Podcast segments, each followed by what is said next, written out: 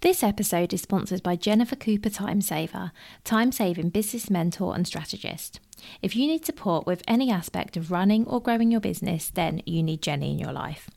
Jenny is the founder of Team Timesaver, who specialise in providing done for you business services covering social media, email list, and podcast management, website tweaks, business management setup tools. Basically, if you need it, they can probably do it. With over 20 years of business and retail experience, Jenny combines compassionate mentoring, custom solutions, and commercial know how to help you grow a profitable, feel good business. Jenny can also help you to achieve more in your business by being savvy with tech, growing your visibility, and detangling mindset mindset blocks.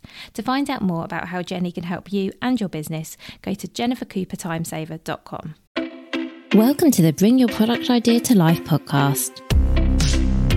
This is the podcast for you if you're getting started selling products or if you'd like to create your own product to sell. I'm Vicky Weinberg, a product creation coach and Amazon expert. Every week, I share friendly, practical advice as well as inspirational stories from small businesses. Let's get started. Hi, today on the podcast, I'm talking to Melissa Reynolds Lawrence. Melissa is a multi passionate creative and she splits her time between a copywriting day job, running her homeware brand, and her most recent venture, an upcycling furniture studio where Melissa gives homeware a new lease of life and also hosts creative workshops. So, as you can see, Melissa does a lot of things um, and she spoke about all of them with me today. So, I'm so excited to share with you um, all the different businesses that she runs, how she manages um, doing so many things or not, as the case might be. Um, I absolutely love how candid and open Melissa was about um, how she makes things work and how sometimes things don't work. She also gave some really good copywriting tips for products businesses. As I mentioned, um, Melissa's day job is as a copywriter, and she had some great advice about how to write really compelling product pages for your products, particularly when you're selling online. Um, so definitely, definitely tune in for this whole conversation with Melissa. I think you're really going to enjoy it. So, hi, Melissa. Thank you so much for being here. Thank you for having me. Oh, you're welcome. Can we start with you, please give an introduction to yourself, your businesses, plural, and what you sell and what you do? Okay, so I am Melissa. Um, I have been a copywriter for 13 years now. So I started quite early while I was still at university um, because my teaching plans had sort of gone out of the window once I actually got into a classroom and realized I wasn't really that keen. um, but I loved the subject. I loved English that I was studying. And I also had a bit of a business bug. So I really felt that once I discovered copywriting and the world of marketing, that that really was going to be a good fit for me. So from then, that's pretty much all the work I pursued. Um, but I also had a little bit of an artsy, creative side to me that I feel like at the time when I was like early 20s, I didn't necessarily have the confidence to pursue. Um, but then sort of mid 20s, I thought, okay, well, I've worked in branding and marketing for long enough. I've seen the inside of this now. I actually feel like I could give it a go. So I launched Honeybee Home, which is my homeware brand, in 2017. And then I started to upcycle furniture a few years after that. So I think I've been doing that since about 2020. Oh, brilliant. Thank you. Thank you for, for introducing all of that. Um, so, you have quite a lot going on, Melissa, and I know you started businesses at various times. Um, how, and I know this is a big question, but how do you manage um, doing all of these things? you know, sometimes I don't. And um, that's one thing I've had to learn is that I'm only one person whose brain has many tabs open at once.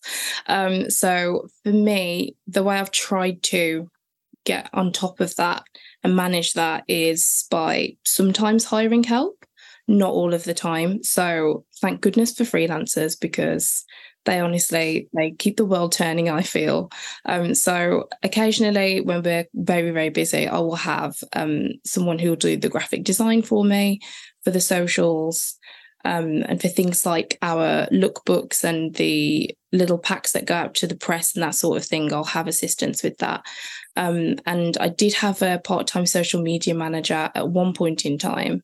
Um, I haven't replaced her just yet because I'd started to move in a different direction with the brand. I thought I can't bring someone else into this chaos until I figured out what I'm doing. Um, so, yeah, it, it really is just knowing that you can do it all, just not all at once. And I think that's a very tough lesson I've had to learn, actually, especially finding out that I probably have undiagnosed ADHD, um, which made a lot of sense once I figured out what it was in in sense of like how my brain works and how I have all the ideas I want to do all of the things at once. Um, so yeah, I I get help when I can, and um, just try to stay on top of everything. Batching content I found is the most useful. I don't always do it, but when I do, I thank I thank myself for being organised. Oh, well, thank you for being so honest about that because it is it's really easy to look at someone who's doing a lot and go, how are they doing it all? Um, so thank you for being so honest about the fact that one is that you're not always doing it all. Because I think for anyone who's got more than one thing on the go, whether that's like more than one business or whether that's a business and another job or family or whatever the things are, often you do feel like you're dropping a couple of balls, but not everyone is open to sort of saying that. So I think that's really useful and reassuring for people to hear that it is possible to do all of the things. And it actually doesn't matter whether you're doing all of the things all of the time or whether you're getting help or however you're doing it, because it sounds like you're passionate about all three of your businesses. So I guess the, the main thing is that you're getting to do them all. Yeah, definitely. And I feel enormously sort of privileged to be someone who has a lot of creative ideas. And so I feel like that passion kind of comes from a little bit of an urgency to actually pursue them and not see anything go to waste. Yeah, that makes sense. Let's talk about all of your businesses in turn, if that's okay. So, so you mentioned that you started out as a copywriter, and um, I hope you don't mind, but since I have you on the podcast, I would love to know if you have any tips for specifically for product businesses. So when you're writing about your products or product pages, um, yeah, and again, I know that's a big question, so we can break that down. But um, yeah, what would your advice be, Melissa? No, absolutely. Um, my a lot of my experience actually came from e-commerce. So I used to work for a company who would do the copywriting and the photography and imagery for some very large household names. So once I'd seen the inside of the way that that business ran, it helped me not only in turning out copy very quickly, but also having a system for doing so. So I'm happy to share that because I really feel like it helps if you have a product business. First of all, the product page needs to have as much information as possible. You can never give someone too much information because I you would be shocked at the amount of like large brands who miss off things like measurements, who won't photograph something from more than one angle. So just as much info as you can give someone, your product page actually is very powerful. Um, I think sometimes we get very caught up on like beautiful imagery or having a fabulous um, homepage, but actually, those product pages will work really hard for you if you load in as much information as you can. Um, and for something like search engine optimization, which is where customers will find you on Google, the more informative a landing page is and a product page, the better chance you have of ranking and of people finding what they were looking for. So, you know, um, a conversational tone is brilliant. With e-commerce um, you know we don't have that face-to-face advantage that you would have with chatting with the shopkeeper. So that is your chance to have your sort of chat with your customer. That may be their first encounter with your brand. But i actually have a system um, so i sort of rate product description by sort of bronze silver gold. And so bronze will be the bare basics. So you know this is a chair it's red it has four legs, it has a back, it has no arms. And that may be enough. Someone who's very functional may just come to your site go, yep, that's exactly what I need and disappear. And they'll buy it and that's your transaction done. Um, silver will be a little bit more descriptive. So, you know, you may mention, you know, functions best in the office, will look great in the corner of your lounge, that sort of thing. But then a gold or even a platinum description will really sell the lifestyles It's like this is the chair of your dreams this is where you're going to sit and think this is where you'll wind down after a long day at work you know so you really you consider their lifestyle you consider the kind of person who will be shopping with you I think that is my next tip is to really know your customer or to really know who you would like your dream customer to be. Really get into their life. You know, where do they work? How do they spend their income? What kind of income do they have? You know, what are their priorities? What are your products going to bring into their life? Um, and then when you're talking and when you're communicating, have that person, that avatar, that customer profile in mind and sort of always just talk as though it's just you and them, just you and your ideal customer and not everybody else. That's so helpful. Thank you. And I particularly liked what you said about having all the information needed on the product page because my pet peeve, I guess, as a customer is when I go to look at something and I'm like, I don't know if this is what I want because either the dimensions aren't on there or the fab or whatever it is, or it doesn't say, or sort of plug it. All of these small things, I feel like um, a product page really has to answer all of the like reasonable questions that a person might ask you. Yeah, I agree. And it's also sort of removing obstacles for customers. What problems mm-hmm. might they have?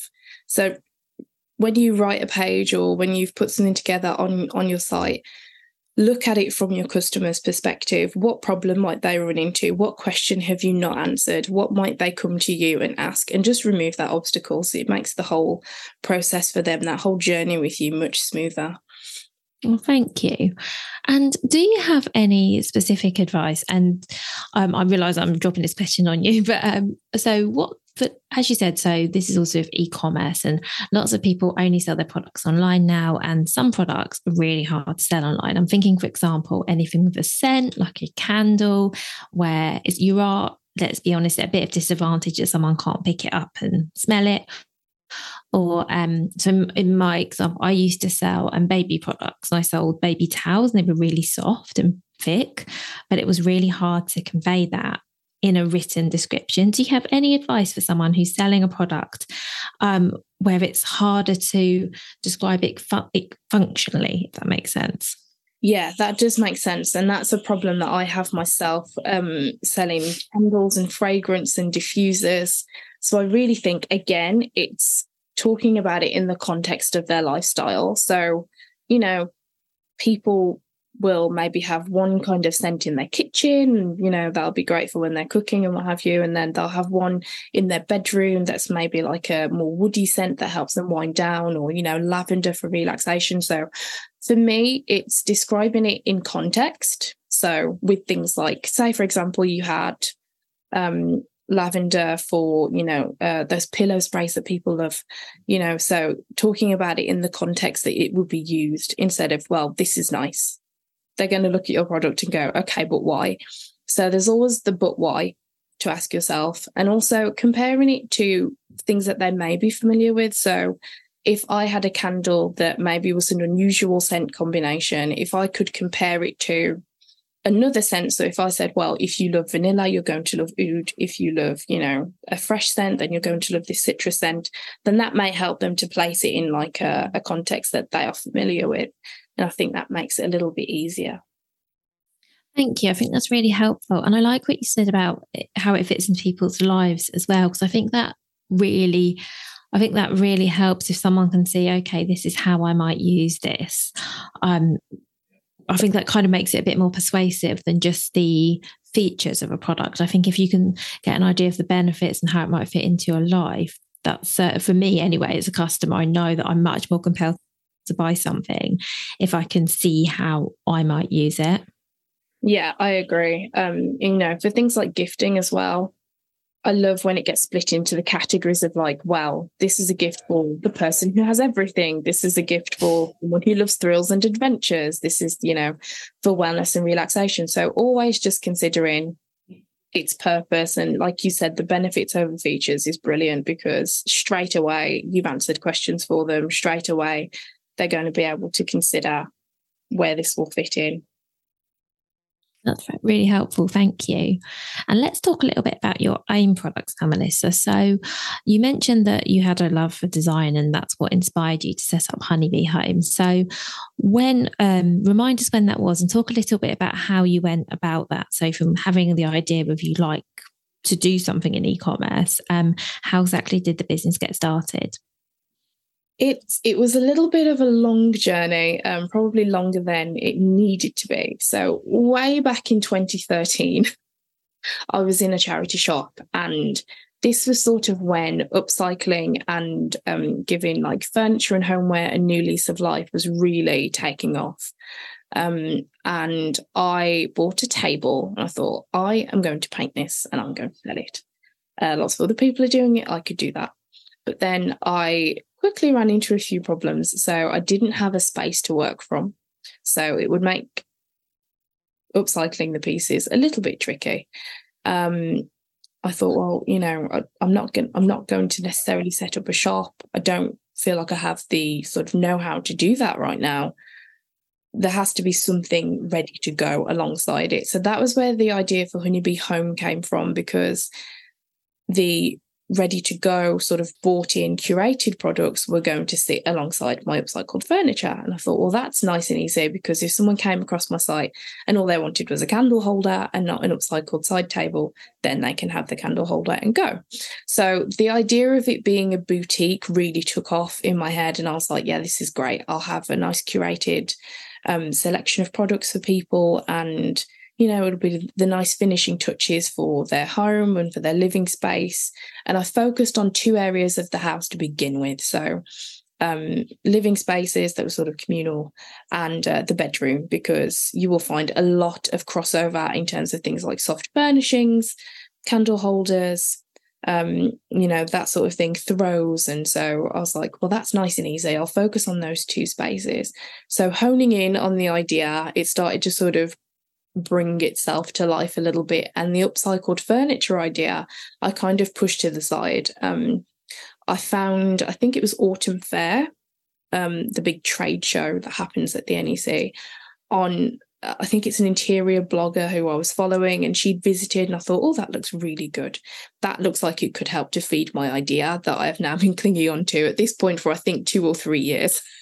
so I went along to the show, found all these amazing suppliers and designers, and I just thought, you know, I need to go for this. So I pulled together some funding. I sort of bought the first range, um, had it photographed by a photographer that I know who did really lovely e commerce photography, and then sort of ran with the idea from there. Um, did a small launch campaign and just helped kind of ask people to help me spread the word. And that was it. I thought, you know, I've seen how brands run on a large scale, I could definitely make it work as a small independent. Let's give it a go. And that's kind of what happened from there. So I would just buy in um, really beautiful homeware and pieces that I thought went really well together as well. I, I really wanted customers to come to Honeybee Home and know what they were getting, and it wasn't going to be random and, you know, um, anything that resembled a jumble sale. Um, I really wanted it to be like a curated um, experience, experience, and that's what it became. It's evolved over time. So I went from just homeware to introducing gift as well. That really helped because it meant I could diversify the product offering a little bit. Um, and then, yeah, from there, it's kind of taken on its own life in terms of the look and feel. I, for some reason, had deviated from what I liked in terms of homeware, which is very sort of, I love leopard print. I'll put leopard print on pretty much anything, anywhere. Um, and I just remember thinking, oh, that's not really what people like. I think at that time, the industrial kind of vibe was really big then. So, sort of um, a lot of black metal and, um, yeah, that kind of industrial could sort of look and very plain colors and over time especially i think maybe the start of last year i looked and just thought this isn't this isn't a brand i would shop with anymore. And there are some people who do and they love it but i felt like it was a good time to really lean into what i what i liked. And it's worked. People love the sort of maximalist bold colors clashing patterns. And so we've we started going through a little bit of a brand transformation over the last few months where the look and feel is changing to sort of what I feel is a better fit. And I like the direction that we're headed in now. Well, that's really exciting. And I think you're right. When you look at your site, you can, everything does kind of fit. So, do you have like really set criteria for the products that you want to sell? Um, there isn't a strict set criteria. I feel like I've learned a, f- a few things that help me to make decisions now. So I know what just does not sell. so things that I was really enthusiastic about, super keen, very excited, and my customers just weren't. So uh, for a time, we did have a quite a large range of gift, um, not gift, uh, greetings cards, and it just didn't take off. Uh, during the lockdown period, it did really well because we offered a service where people would write their message, we would send the card for them, and that was, you know, helping people to keep in touch with each other. But after that, I think I got a little bit too excited and I designed a few cards and I thought, okay, well, this is our moment, you know, we're going to break into stationery and and greeting cards, and it just didn't happen. And um yeah, I just accepted that. And so I won't stock things that I know don't sell. So we don't stock a lot of lamps that plug in because one of my promises to my customers was that it would be a lot of renter friendly um, product. And so there are so many amazing battery operated lights out there. And so my promise is to always have a range of battery operated lighting. So that's one thing i really stick to we are sort of moving away from a lot of neutrals and sort of leaning into that sort of darker, more maximalist vibe. I love um, really rich colors. And so then it's not a strict criteria now, but I definitely feel as though I shop with a few things in mind. We don't stock faux plants because they don't sell, but they will absolutely fly off of the websites. And so um, yeah, it's using the data, which is I'm not a data person at all, but I worked with a retail coach and she helped me to use the data that I have to inform decisions moving forward. That's really interesting. Thank you. And I think it makes total sense what you're saying that because you've been running for years now, you have that experience, you know what your customers will and won't buy. And it's also really interesting what you were saying about the plants that you know they'll people buy them from other websites but not you which i guess is all about knowing your customer. So, would you say that it's getting easier the longer you're going to kind of gauge what your customers are looking for and what's likely to sell? I think so, definitely. And one thing that I found really interesting is that the customer I thought I was aiming for is not who my customer has turned out to be. So I am a millennial. Um, and so the site that I had put together and the look and feel and the way that I was buying and what I was buying in was aimed towards like millennials who were renting, maybe saving for their first property, hence the battery operated lighting, that sort of thing. And then what I found over time was that our demographic was actually split 50 50. So there are people, a lot of people my age, um, and who are in my sort of similar living situation who buy from Honeybee Home. But then there are also a lot of customers, I would say the majority actually, maybe more than 50 50, who are around so my mom's age um, and her sisters, mm-hmm. and they're uh, you know 50s ish and they've got a little bit more disposable income and their their lifestyle is different and they buy in a different way. They want different information.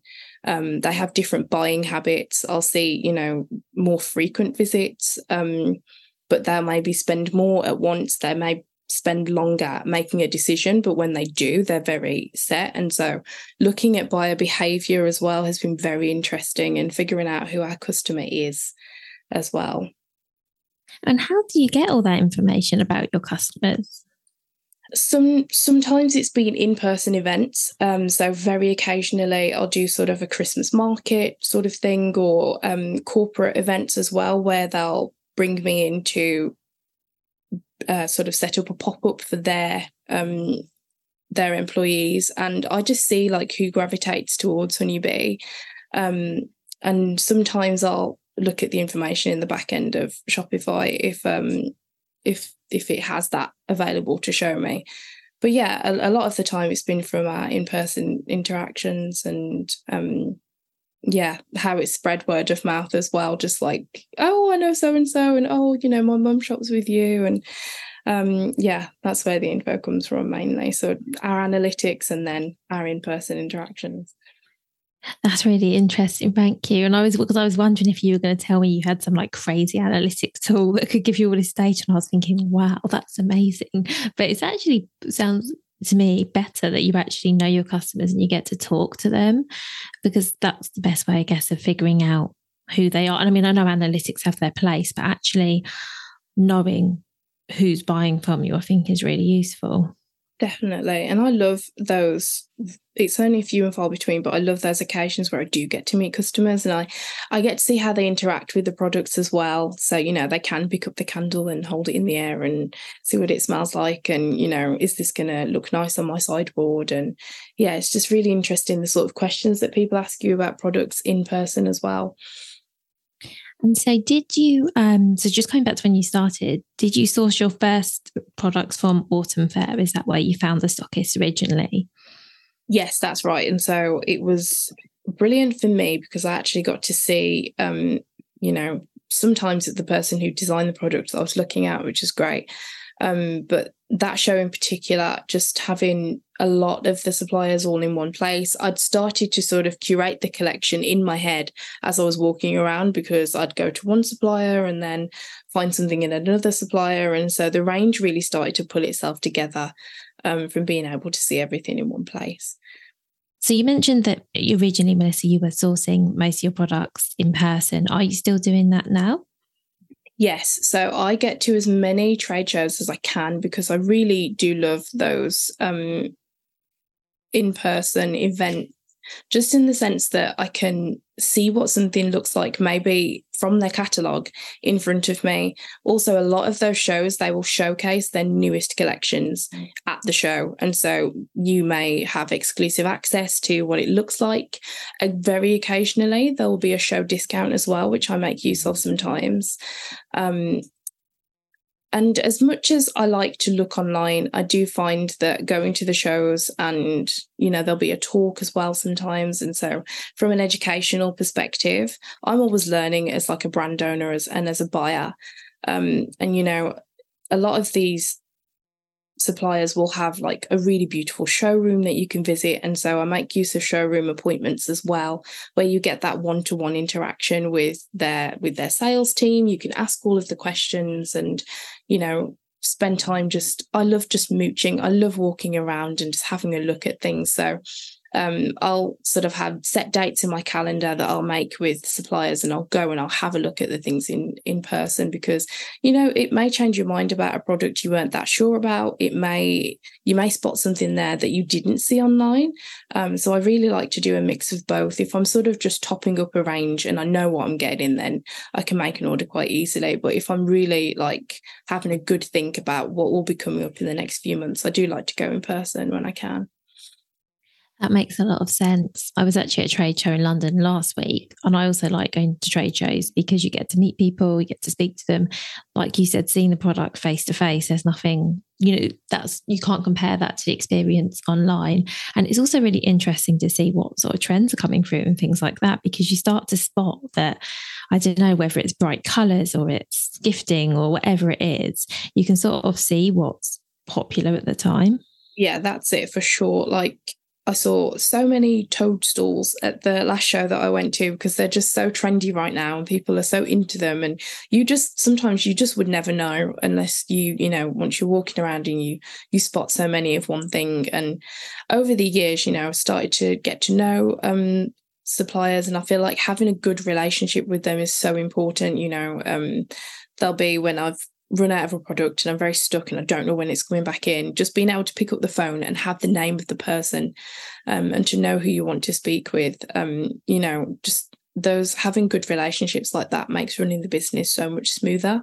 Um, you may need to pull in a favor here and there, you know, you, just they're really important for things like we really get into the business side of things like cash flow and just you know minimum order quantities having an actual relationship with someone and being able to ask them and you know if they're you know once it's built on trust you you have a much smoother experience as a business owner. But these are things that you will only learn over time. So you know start sooner than i did That makes a lot of sense. And while I definitely think there's a place for sourcing products online, I think if you are in a position where you can do it face to face, it really helps. Like you say, it's like it just builds in relationships. And particularly when you run your own business and if you work on your own, it's just nice to have relationships with with real people rather than doing everything virtually. And and those shows are um such a nice experience and a good chance to catch up with other people in the industry as well. So the retail coach that I worked with, I've then seen at other trade shows, and we've just you know had a wander around and grabbed a coffee. And running a small business can be quite lonely, um, you know, day to day when it's just you and your social media schedule and you know the orders coming in. It can feel a little bit lonely sometimes, and so so much effort goes into those shows. It's nice to sort of go along and be able to catch up with some familiar faces and trade stories and, you know, see who's new on the scene. And, you know, there's just a, a nice sort of energy to it. And I, I enjoy those, those days out of the studio. Yeah, it's always nice to just get out and go somewhere different for sure.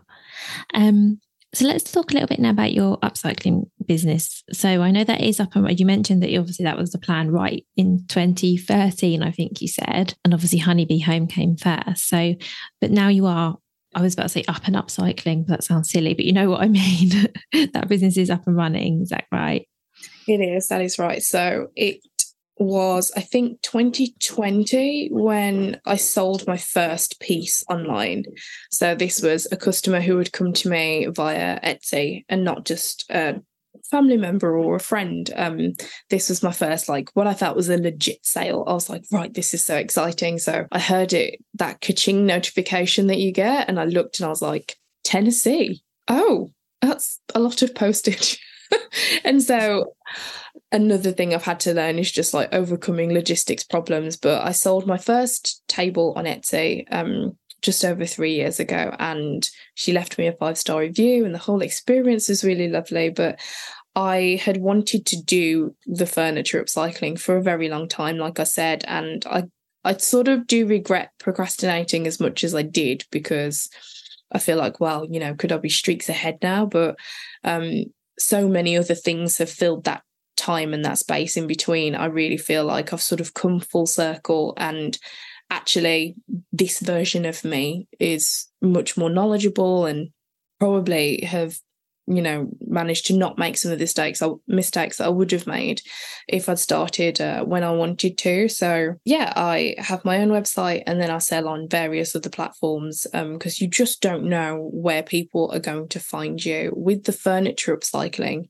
because it is I find a much more personal experience where someone commissions you, say they're handing over, you know, a, an heirloom, you know, a cabinet that's been in their family for for decades and meant a lot to them, for them to hand that over to you and for you to be able to assist them in like bringing out, you know, a, a new style or or putting a new design on it is a, it's a very personal experience and so I started to do more of that work. And then I found a lovely unit to work from, which just so happens to be over the road from my existing unit. And so I took that as a sign to really go for it.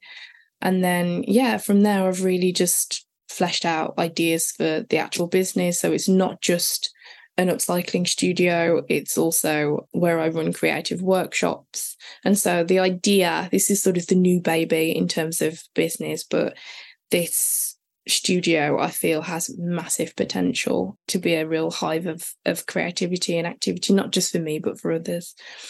That's really exciting. And yeah, and one more thing for you to, to fit in somehow as well. That is really interesting. And see, I was a bit confused with the upcycling because I thought maybe you can put me, but maybe you are doing this as well. So I thought you were buying pieces or sourcing pieces and upcycling them and selling them on. Are you doing that as well as taking on commissions as well? That's right. Yeah. So, um, in the sort of upcycling community and industry, those are the two most common ways that people will have their work out there. So, they will be feeling creative themselves and go, Well, I see this nest of tables and I want it to become, you know, this design and I want it to be three different colors. And, you know, um, they'll do it in sort of their style. And then I feel that's where the commission work will follow because a customer will find you, they will like your particular style. um, and how you do things, and then sort of approach you from there. But yeah, that it's sort of the the main bulk of the work is that I will source pe- pieces that I just have spotted somewhere or seen in maybe an antiques barn or a house clearance and just thought I have to have that. And I'll figure out the design later. I have to have that piece. And so you know it's brilliant. You're you're saving things from landfill you know really well made furniture is being given a new lease of life. And as much as places like IKEA are very convenient and, you know, very cost effective as well. And I feel like it definitely has its place. I feel like with furniture, we are and have been sort of heading in the same direction as fast fashion, in that people go, oh, well, I'll just buy that and then I'll put it on the side of the street when I'm moving because it's not coming to my new house. I've got a nice new house now. I don't need that, that IKEA unit. Whereas if we took the time to invest in existing pieces that are really well made that are going to last for you know centuries in in many cases. And sort of add i think the objective really with the upcycling is to give people another perspective and to to give that sort of you know old furniture uh, a chance and you know see its potential because a lot of the time you know it's really solid and very functional as well very easy to change the function of furniture. You know maybe you don't want a telephone table but maybe you do want somewhere to keep your records or you know um, so I feel like with with the upcycling, that that is the objective a lot of the time is to sort of put your spin on something that already exists. I think you're right as well that it's it's nice to have that sustainability aspect of things not just going to landfill, going to the tip or whatever it is, because yeah, it's and like you said, you do this with fashion as well. So many things just ending up in the bin that actually could be reused and reused again and just maybe needs a bit of updating or a bit of care. Um, yeah, I do think it's really nice. And I do think upcycling hopefully will start to grow as well. And is it something that in your studio you're thinking of teaching other people how to do as well? I'm just curious. Well, I feel I, feel like it may be my imposter syndrome speaking, um, where I say, oh, you know, I don't really feel like I'm in a position to teach others. Um, that's not necessarily true. I do feel like I have a lot to share and impart. Um, so the with the new studio, I want with it wanting to be sort of a hive of activity. Um, I am running creative workshops, so they're not furniture upcycling workshops, but it's other types of craft and creativity where I really feel like it's going to be a nice space for people to sort of come and just switch off for a couple of hours maybe bring a couple of friends and just do something mindful and to do and to have something at the end where you know i feel like a lot of us revert back to what made us happy as children and you know just you know, being outside and reading and being mindful and being creative. And so i really just want our workshops to be somewhere that people can come along and just switch off for a little bit and just leave feeling uplifted and you know like they've done something worthwhile for a couple of hours but without that pressure to be productive and to you know always be busy busy busy.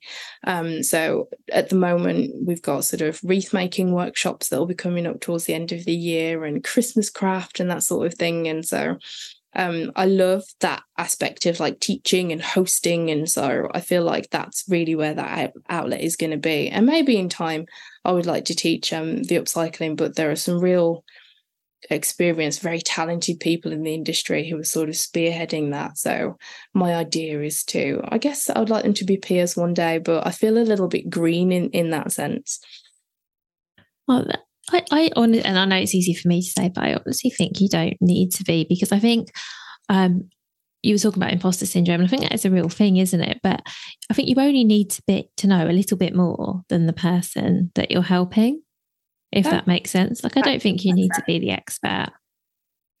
Yeah, and and to be honest, I, I probably know more than I realize. Um, when you're when you do start teaching somebody something or explaining something, you think, oh, actually know a fair amount, but I think yeah, my focus at the moment with the upcycling is is making my name and and working on my style as well, um, which tends to be leopard print, gold leaf, and bold colours. And so I'm really leaning into that. And so I my my objective and my hope is that people just sort of look at my work and know that it's me immediately. And I really feel like from there, my reputation hopefully will go before me.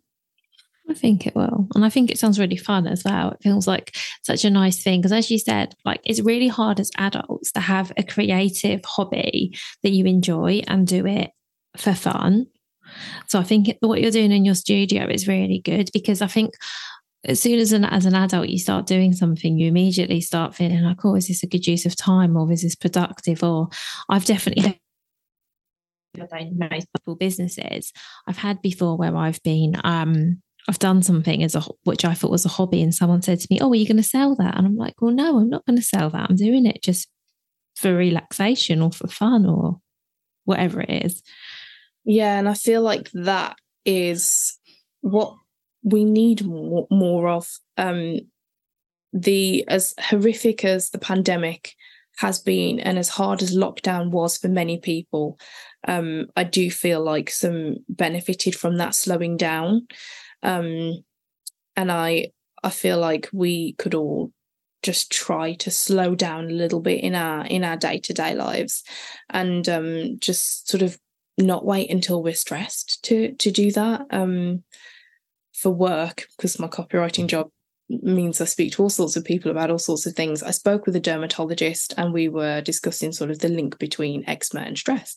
And he said, Well, honestly, my best advice is to get ahead of stress before it, you know, becomes a problem. And so, even, you know, the medical professionals are recommending that we try to slow down and find something that makes us feel relaxed and switch off. Um, and not have that pressure to be productive. And, you know, there's always, you know, if you're a parent, there's always someone tugging on your arm that needs something from you. And business, there'll always be a customer that needs something. There'll always be orders to go out. There'll always be something to do. But um, I feel like if we can just proactively try to relax, then we, you know, we can do our work from a much more rested place, which is much nicer. Totally agree. I know it's easier said than done for lots of us, but yeah, that's really good advice. Speaking of which, I'm going to move on to my final question, Melissa, which I ask everybody, which is what would your number one piece of advice be for other product creators and creatives? I would say that done is better than perfect. Oh, yeah. that's interesting because that's my mantra as well. and I think, and I don't know if it's the same with you, but I think it's just advice that I've had to give to myself um, mm. to keep me going, to get me going a lot of the time, where I will procrastinate and procrastinate and sort of fall into this perfection cycle. Nothing will ever be 100%. And I think if we wait for it to be, we can talk ourselves out of things. And so, I am definitely an advocate for just making a start, however it looks at the time. You know, if I look at my first website, first version of my website, um, to now, it's a completely different brand, but I never would have got to a place where I'm happy with it now. And even though it's still in development and, you know, we're still trying new things, I never would have got to that place if I hadn't just started. Um, and it's very easy to say that to someone but then in practice you know it's it's much different and so i would say to have people around you who are going to be honest um i have like cheerleaders in my life who will everything I do to them is brilliant. And so I'll go to them and I need a real confidence boost. But then if I need someone to sound ideas off, you know, there are people who have a lot of sense and now you know help me to hone those ideas in a really like constructive way um but just making that start you know and you gain momentum again and be, being someone who more than likely has ADHD um having to sort of attach dopamine to mundane tasks is something that I've learned. And so, you know, however you have to make that start, just make those first few steps and the sort of the rush that you get from stepping out there is you know it's unmatched and i think that's what keeps you going. That's really good advice. Thank you so much. Um you won't be surprised here i couldn't agree more because I always think that starting something is always the hard, well, for me anyway, it's not seeing something through, it's starting. And I think as soon as you take that first step, whatever it is, however small, and don't overthink it and just do something, I think that then gives you the momentum to just keep moving forwards. Um, yeah, certainly I've I've learned over and it's something I've had to learn is not to overthink things and sometimes just to do something and not stress too much about whether it's the right thing or the perfect thing or the best thing, but just do a thing and take it from there. Definitely. I mean, one small thing every every day, every week that that moves the dial is is enough. That's really great advice. Thank you so much, Melissa. Thank you for everything you shared and for all of your time. Um, yeah, and it's been great talking to you. And of course, I'll have links to all of your businesses in the show notes for the episode. Thank you so much for having me. It's been a pleasure. Thank you so much for listening right to the end of this episode. Do remember that you can get the full back catalogue and lots of free resources on my website, vickyweinberg.com. Please do remember to rate and review this episode if you've enjoyed it and also share it with a friend who you think might find it useful. Thank you again and see you next week.